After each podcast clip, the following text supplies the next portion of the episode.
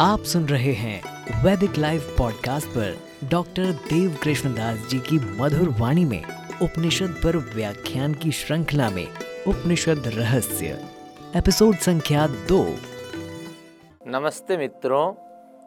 पिछले प्रकरण में हम चर्चा कर रहे थे उपनिषदों के रहस्य वाले प्रकरण में ईश्वर की सर्वव्यापकता।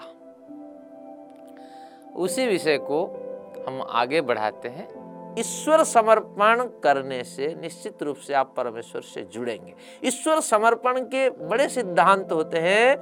अब कहते हैं, भक्ति विशेषा दावर्तित, ईश्वर तमनुगृहाति अभिध्यान मात्रेण जब आप परमेश्वर के प्रति विशेष भक्ति करेंगे, विशेष प्रेम रखेंगे, विशेष प्यार रखेंगे तो निश्चित रूप से आपकी जो शरणागति है, आपका जो ईश्वर समर्पण है, जो आपका ईश्वर प्रणिधान है, वो फलित हो जाएगा। अब प्रश्न उठता है, विशेष भक्ति हम कैसे करें? हम देखते हैं, अगर प्रेमिक और प्रेमिका दोनों के बीच में विशेष संबंध स्थापित होता है तो इसमें हम देखते हैं कि जो प्रेमिका है व प्रेमिक है, सबसे पहले वह एक दूसरे को, किसी एक पक्ष को ले लीजिए, वह दूसरे को समय देना प्रारंभ करता है। उसके लिए कुछ समय निकालता है। तो इसीलिए उन दोनों के बीच में प्रेम का जो संबंध है, वो निविड़ बना हुआ होता है। तो इस न्याय से हमें परमेश्वर से जुड़ने के लिए कुछ समय निकालने पड़ेंगे। सायं प्रातः आपको कुछ समय निकालने पड़ेंगे जिसमें आपको संध्या करनी होगी। आपको ईश्वर स्तुति, प्रार्थना, उपासना करनी होगी। आपको कुछ स्वाध्याय, आर्ष ग्रंथों का करना होगा और कुछ धार्मिक प्रवचन जो संत, महात्मा, आदर्श व्यक्ति आपके समक्ष हैं, उनके चरणों में बैठकर कुछ सुनना होगा।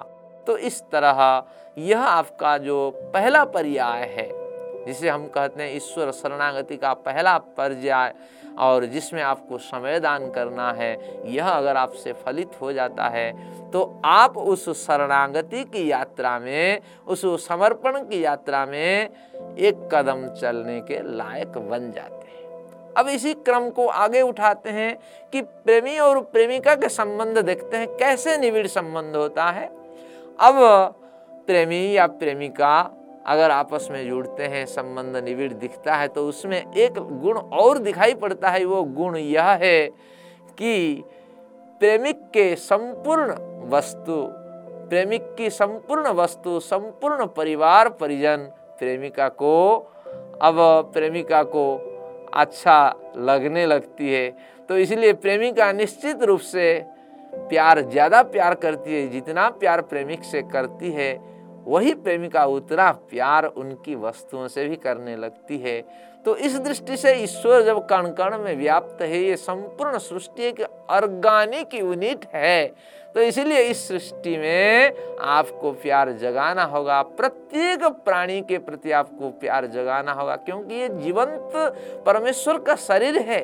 कभी भी इस सृष्टि में हिंसा आपको नहीं करनी होगी। हिंसा की परिभाषा करते हुए व्यास जी योग दर्शन में लिखते हैं सर्वकालेशु सर्वभूतानाम अनभिद्रोह। सर्वकालेशु सर्वथा समस्त कालों में सब प्रकार से सभी प्राणियों के प्रति हिंसा नहीं करना, यही अहिंसा की परिभाषा है। हमें परमेश्वर से प्रेम बढ़ाने के लिए हमें परमेश्वर की हर वस्तु में प्रेम करना होगा, प्रीति रखनी होगी। किसी भी साधक के लिए यह ज़रूरी होता है कि उस सर्वव्यापक परमेश्वर से अपना संबंध कैसे स्थापित करें, जिससे उसे ज्ञान, बल, उत्साह, निर्भयता, स्वतंत्रता और आनंद की प्राप्ति हो। ईश्वर में अगर संबंध स्थापित करना है तो ईश्वर प्रणिधान नामक एक विधि को आपको अपनाना होगा। इस विधि के माध्यम से आप ईश्वर से बड़ी आसानी से संबंध स्थापित कर सकते हैं। ईश्वर प्रणिधान का अर्थ भी बताया था कि ईश्वर समर्पण सर्व कर्माणाम परम गुरु समर्पणम। समस्त जितने खाना पीना, आपका व्यवहार, जो भी है, बाहरी व्यवहार, आंतरिक व्यवहार, सब करते हुए उस परमेश्वर को सब कर्मों का निवेदन करते रहना, सर्व कर्मों के फल परमेश्वर को निवेदित करना, यह ईश्वर प्रणिधान का वास्तविक अर्थ है। ईश्वर प्रणिधान इस विधि को रोचक ढंग से हम प्रस्तुत करें। इसके लिए शास्त्रकारों ने जो प्राक कल्पना हाइपोथेसिस की कल्पना की थी, उसी कल्पना के आधार पे सबसे पहले हमने चर्चा की थी पिछले प्रकरण में कि ईश्वर में सर्वाधिक प्रेम संबंध स्थापित करना, उदाहरण भी मैंने वहाँ रखा था कि एक प्रेमिक और एक प्रेमिका के संबंध को आप ध्यान रखना। जब इसमें प्रेम हो जाता है दोनों के बीच में गंभीर प्रेम हो जाता है तो एक दूसरे के लिए केयरिंग नेचर रखते हुए समय देने के लिए वहाँ कटिबद्ध रहता है। तो इसी तरह ईश्वर से आप जुड़ना चाहते हैं, कुछ समय निकालें, संध्या के लिए, उपासना के लिए, कुछ साहित्यिक अर्थ साहित्यिक स्वाध्याय के लिए कुछ समय निकालें। दूसरे प्रकरण में मैंने ये कहा था, सर्वाधिक संबंध स्थापित तब होगा जब हम ईश्वरीय वस्तु में प्रीति स्थापित करेंगे। जैसे प्रेमिका प्रेमिक के समस्त वस्तु में प्रेमिक के समान श्रद्धा, प्रेमिक के समान प्रेम, प्रेमिक के समान प्रीति उसमें स्थापित करती है तो उसी प्रकार हमें भी ईश्वरीय ये जो जीवंत सृष्टि है, जिस सृष्टि में ईश्वर कण कण में बसता है तो उसमें हमें प्रीति स्थापित करनी होगी, प्रेम स्थापित करना होगा, अहिंसा रूपी व्रत का पालन करना होगा, और समस्त काल में सभी प्रकार से हम किसी भी प्राणी को हिंसा नहीं पहुंचाएँगे, न मन से, न वचन से, न कर्म से, न ही शरीर से। तो इस तरह अगर इस सृष्टि के साथ हमारा संबंध स्थापित होगा तो ईश्वरीय सृष्टि दीर्घजीवी होगी, दीर्घस्थायी बनी रहेगी और आने वाली पीढ़ियों के लिए यह सृष्टि और भी उत्कृष्ट रूप से उन्हें उपलब्ध होती रहेगी। तो इससे हम ईश्वर से जुड़ सकते हैं। तो इसलिए यह द्वितीय विधि भी आपको ईश्वर प्रणिधान प्रकरण में अपनाना पड़ेगा। अब तीसरी विधि की हम चर्चा करते हैं। यह तीसरी विधि है प्रतीक्षा प्रवीणता। अगर ईश्वर से संबंध जुड़ना चाहते हैं तो आपको प्रतीक्षा करनी पड़ेगी। प्रतीक्षा से अभिप्राय यही है, जैसे प्रेमिक और प्रेमिका के बीच संबंध है और डेटिंग का समय निर्धारित है दिन निर्धारित है, तारीख निर्धारित है, कोई एक समय पे नहीं पहुँचता है, दूसरे को वहाँ प्रतीक्षा करनी पड़ती है और बड़ी उतावली के साथ, बड़ी बेचैनी के साथ वहाँ प्रतीक्षा करनी होती है। तो उसी तरह आप नित्य, निरंतर परमेश्वर का ध्यान करते रहिए, उपासना करते रहिए, प्रार्थना करते रहिए और प्रतीक्षा प्रेम को वहाँ जागृत करते रहिए, जागृत बनाए रखें, जिसके कारण निश्चित रूप से आपका संबंध, आपका जो अनाविल प्रेम है, जो निविड़ संबंध है, वो उस परमेश्वर से स्थापित हो सकता है। शास्त्रकार, बढ़िया उदाहरण देकर इसके प्रमाण पुष्ट करते हैं। अजात पक्ष्या इव मातरम खगा। खगा यानी विहग, जब छोटे बच्चे की स्थिति में होते हैं, विहगों के पक्षियों के जब छोटे बच्चे होते हैं, माँ बाप आहार लेने के लिए दूर दूर तक चले जाते हैं। बच्चे कहीं से भी आवाज़ सुन करके माँ आ गई, बाप आ गए, कह करके बड़े हर्ष और उल्लसित होते हैं। प्रतीक्षा उनकी बनी रहती है, लेकिन काफ़ी अंतराल के बाद, खाद्य संग्रह करने के बाद माँ बाप वापस लौटते हैं। तो उसी तरह नित्य, निरंतर आपको प्रार्थना करनी चाहिए, उपासना करनी चाहिए और उस परमेश्वर को आंतरिक श्रद्धा और आंतरिक सम्मान के साथ परमेश्वर को चिंतन, मनन करते रहिए, उनकी प्रतीक्षा करते रहिए। अगर सामवेद की ऋचा लें तो बिल्कुल सामवेद की पहली ऋचा, पहला मंत्र इसका संकेत आपको देता है। अग्न आया ही बीत बीती बीती के लिए बीती मेरे जीवन को एक व्यवस्थित गति प्रदान करने के लिए हे परम पिता, तुम आ जाओ। ऋषि की ये प्रार्थना है। आ जाओ, यानी तुम्हारी अभिव्यक्ति मेरे अंतकरण में हो जाए, मैं तुमको समझ पाऊँ। साधना करते हुए और प्रार्थना करते हुए, स्तुतियाँ करते हुए मैं आपको अनुभव कर सकूँ। इसलिए ऋषि सामवेद के पहले मंत्र में कहते हैं, अग्न आया ही अग्नि शब्द का अर्थ है, हे प्रकाश रूपी परम पिता तुम आ जाओ। बीत मेरे जीवन को गतिशील बनाने के लिए। फिर कहता है अग्न आया ही बीत घृणानुभव्य दात स्तुतियों के द्वारा।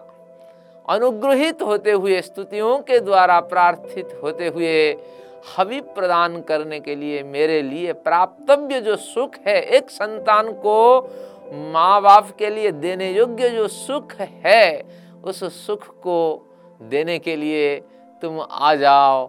और फिर कहता है, निहोता सत्स्य वर्षि हे परम पिता बरहिसी निसत्सी हे होता, हे सबको चेताने वाले, सबको पुकारने वाले, सबको आंतरिक विकारों से दूर रहने के लिए प्रेरित करने वाले, हे परम पिता बरहिसी निसत्सी मेरे हृदय में मैंने बरहिया, यानी मैंने आसन बिछा रखा है, उस आसन पे आइए, बैठ जाइए और जब ईश्वर सामने बैठ जाते हैं, हमारे आदर्श व्यक्ति जब सामने बैठ जाते हैं तो हमें निश्चित रूप से उनका अनुग्रह मिलता है, उनका आशीर्वाद मिलता है, उनके जो दिव्य गुण हैं, जो उत्तम गुण कर्म स्वभाव है, उनमें से कुछ ना कुछ हम निश्चित रूप से प्राप्त करते हैं। तो वही ईश्वर प्रणिधान का क्रम है तो इसी क्रम को, ईश्वर प्रणिधान के क्रम को जब हमने समझ लिया, ईश्वर सर्वव्यापी है, इस क्रम को आगे बढ़ाती है ऋषियों ने बहुत कुछ इस पे कार्य किया है।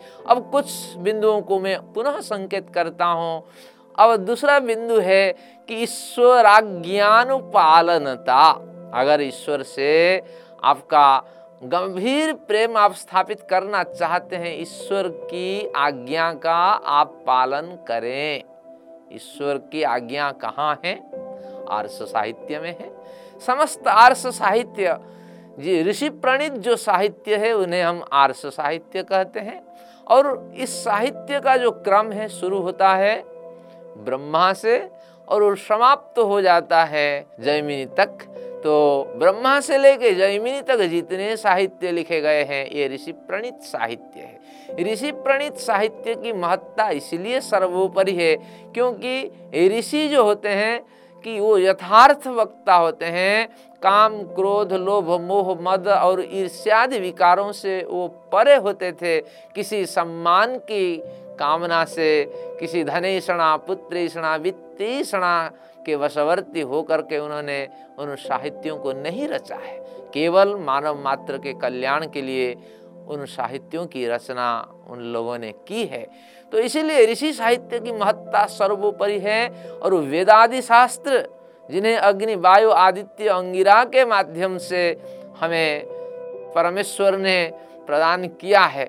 तो उन शास्त्रों को हमें अध्ययन करना है। उन शास्त्रों में वर्णित समस्त सिद्धांत, समस्त उपदेश हमें जीवन में उतरना है और ऋषि प्रणित समस्त साहित्यों को उतारना है। अगर हम आर्ष साहित्य की मान्यता पर जीते हैं तो निश्चित रूप से हम निर्भय रहेंगे। योग दर्शन की बात आती है। योग दर्शन के शास्त्राचार्य कहते हैं कि इसमें जो मृत्यु का भय है, अभिनिवेश है, वो कभी किसी विद्वान को छूटता ही नहीं है। सुरसो वाहि विदुषोपी तथा रूढ़ो विनिवेश। विद्वान को भी रूढ़ अभिनिवेश बना रहता है, मृत्यु का भय बना रहता है, लेकिन आर्स मान्यता पर चलने वाले व्यक्ति को यह भय कभी नहीं होता है, क्योंकि वो ऋषि प्रणीत साहित्य ईश्वर आज्ञानुकूल चलते हैं। तो इसलिए उनके लिए कोई कठिन नहीं है। शरीर शांत हो जाने के बाद उनको निश्चित रूप से यह अनुभव होता है कि हम नया शरीर प्राप्त करेंगे और नए संस्कार के साथ, नई प्रगति के साथ फिर जीवन यात्रा शुरू होगी। साथ में उनको आकस्मिक मृत्यु से भय भी नहीं होता है, इसलिए भय नहीं होता है क्योंकि वो जानते हैं, जहाँ से आकस्मिक मृत्यु हुई, वहाँ निश्चित रूप से इस मृत्यु का जो कारण है जिस व्यक्ति ने मौत का कारण बना तो उस व्यक्ति के कर्मा से निश्चित रूप से कंपेंसेशन के तौर पर क्षीण होंगे और मौत प्राप्त करने वाले व्यक्ति को वो उपलब्ध होंगे। तो उस समय कैलकुलेशन ये होगा कि इतनी अवधि तक उन्होंने मृत्यु प्राप्त करने वाले व्यक्ति ने जीवन बिताया। और कंपेंसेशन के तौर पर जो मृत्यु के समय पीड़ा हुई और ईश्वरीय विधान को जिन्होंने अपने हाथ में लिया, सजा का ईश्वरीय जो कानून है जिन्होंने हाथ में लिया तो उस हिसाब से उसके कर्माशय से कंपेंसेशन के तौर पर कुछ कर्माशय मिलेंगे। इस हिसाब से कैलकुलेशन होगा। मान लीजिए हम दस साल मनुष्य जन्म जीना चाहते थे और, लेकिन अचानक हमारी किसी के द्वारा हत्या हुई तो उसमें, उस समय हमने दस साल के जीवन में से हमें मात्र पाँच साल व्यतीत हुए हैं और पाँच साल हमें यहाँ जीना था। और जानते हैं, जीने का मतलब ही है दुख प्राप्त करना, क्योंकि पुण्यात्मा जन्म में भी दुख है और पापात्मा जन्म में भी दुख है। और पुण्यात्मा जन्म में क्या दुख है? अगर प्रश्न उठता है तो समाधान यह है कि पुण्यात्मा को भी तो गर्मी सर्दी लगेगी, पुण्यात्मा को भी तो भूख प्यास होगा। अगर पुण्यात्मा जहाँ निवास करता है, वहाँ भूचाल आदि के कारण ज़मीन धस गई तो पापात्मा भी मरेगा, पुण्यात्मा भी मरेगा। भला सोचिए तो ऐसे पुण्यात्मा से क्या लाभ जिस पुण्यात्मा जन्म में दुख से छुटकारा नहीं मिलता है? तो इसीलिए शास्त्रकार कहते हैं कि मौत से विद्वान लोग नहीं डरते हैं। अगर अचानक आकस्मिक अपघात होता है, आकस्मिक मृत्यु होती है तो उस समय मौत के लिए अवशिष्ट जो समय है, उससे कुछ कम हो जाता है, क्योंकि जितना आपने भोगा है, उतना प्लस जिन्होंने आपको टक्कर मारी, जिसके कारण आपकी मौत हुई, उसके कर्माशय से कंपेंसेशन के तौर पे कुछ मिलने से आपको पाँच साल और दो साल, सात साल केवल आपको जीवन जीना है, बाकी तीन साल आपकी छूट हो गई। तो इस दृष्टि से अगर समीक्षा करें तो शास्त्रकार बिल्कुल सही कहते हैं कि ईश्वर के आज्ञानुसार चलने वाला व्यक्ति कभी भी मौत से नहीं डरता। तो इसलिए ईश्वर से अगर गंभीर संबंध आप स्थापित करना चाहते हैं, निविड़ संबंध आपका स्थापित हो तो उसके लिए ईश्वर की आज्ञा का पालन करें। शास्त्र वर्णित, वेद वर्णित, ऋषि प्रणित साहित्य में वर्णित जो भी विधि है, निषेध है, उसके अनुसार आप चलें तो जीवन सुखद और आनंदमय हो सकता है। अब ईश्वर से गंभीर प्रेम स्थापित करने की दिशा में चलते हुए एक तीसरे प्रकरण को हमें भी कभी भूलना चाहिए, नहीं भूलना चाहिए, उसको ग्रहण करना चाहिए। वह प्रकरण है कि जो भी आप कर्म करते हैं, ईश्वरार्पण बुद्धिया कर्म प्रवीणता। समस्त कर्म आप ईश्वर के लिए ही कर रहे हैं। यह भावना आप रखें मन में। जब ईश्वर के लिए समस्त कर्म कर रहे हैं, उस कर्म में पवित्रता निश्चित रूप से आएगी। अगर कर्म में पवित्रता आती है तो वो कर्म बढ़िया, सुंदर, सुशृंखलित और समयानुकूल बन जाएगा, कईयों को लाभ देगा। तो इसलिए जब भी आप कर्म करें, समझ लेना चाहिए, आप योग्य पात्र हैं। आप जैसे योग्य पात्र को देखकर परमेश्वर आपके लिए यह कार्य दिए हैं, आपके लिए यह कार्य दिया गया है, आपके लिए एक चैलेंज है, चुनौती है, इस कार्य को आप कितना बढ़िया ढंग से प्रस्तुत करते हैं। तो ईश्वर को अर्पण करना है। इस भावना से अगर समाज में व्यवहारिक जीवन आप जीते हुए कर्म में प्रवृत्त होते हैं तो निश्चित रूप से ईश्वर प्रणिधान की जो क्रिया है, ईश्वर की शरणागत की जो क्रिया है, वो निश्चित रूप से आपके लिए फलित हो जाने वाली है। तो अग्रिम बिंदु में ध्यान रखना पड़ेगा, निष्काम फल संपादनता, लौकिक फलेच्छाहीनता। ये बिंदु को भी आपको ध्यान करना पड़ेगा। कर्म करते रहिए, कर्तव्य भावना से कर्म करते जाइए। कर्तव्य भावना से अभिप्राय है कि ये कार्य आप ही कर सकते हैं, आप ही इसके लिए योग्य पात्र है। यह कार्य इसलिए मिला, आप समझदार व्यक्ति हैं, आप ही इस कार्य के महत्व को, गुरुत्व को समझते हैं। इसलिए ये कार्य आपके हाथ में आया है। आप धनी हैं इसलिए धनी है क्योंकि परमेश्वर आपको योग्य पात्र के रूप में धनवान बनाया है ताकि इस धन का न्यायपूर्ण आवंटन आप समाज में कर सकें। क्योंकि परमेश्वर के हाथ बंधा हुआ होता है, क्योंकि वो कर्म फल की व्यवस्था संचालित करते हैं। किसी को तिल मात्र ज़्यादा देते नहीं है, अधिकार जिसके नहीं है उसको ज़्यादा देते नहीं है। किसी से भी तिल मात्र वो शोषण नहीं करते।